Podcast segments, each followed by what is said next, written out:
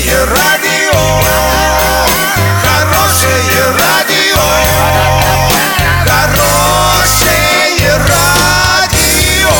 Радио Шансон.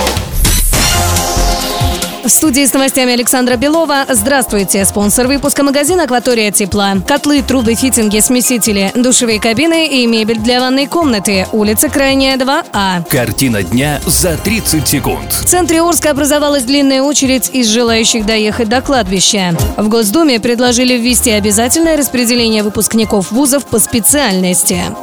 Подробнее обо всем. Подробнее обо всем. Сегодня день поминовения усопших, Радоница. В этот день для жителей Орска, желающих навестить могилы родных и близких, организовано транспортное обслуживание. На площади Комсомольской образовалась огромная очередь из горожан, желающих добраться до кладбища. Колонна горожан растянулась от остановки автобусов напротив здания администрации до торгового центра Ринг Плаза.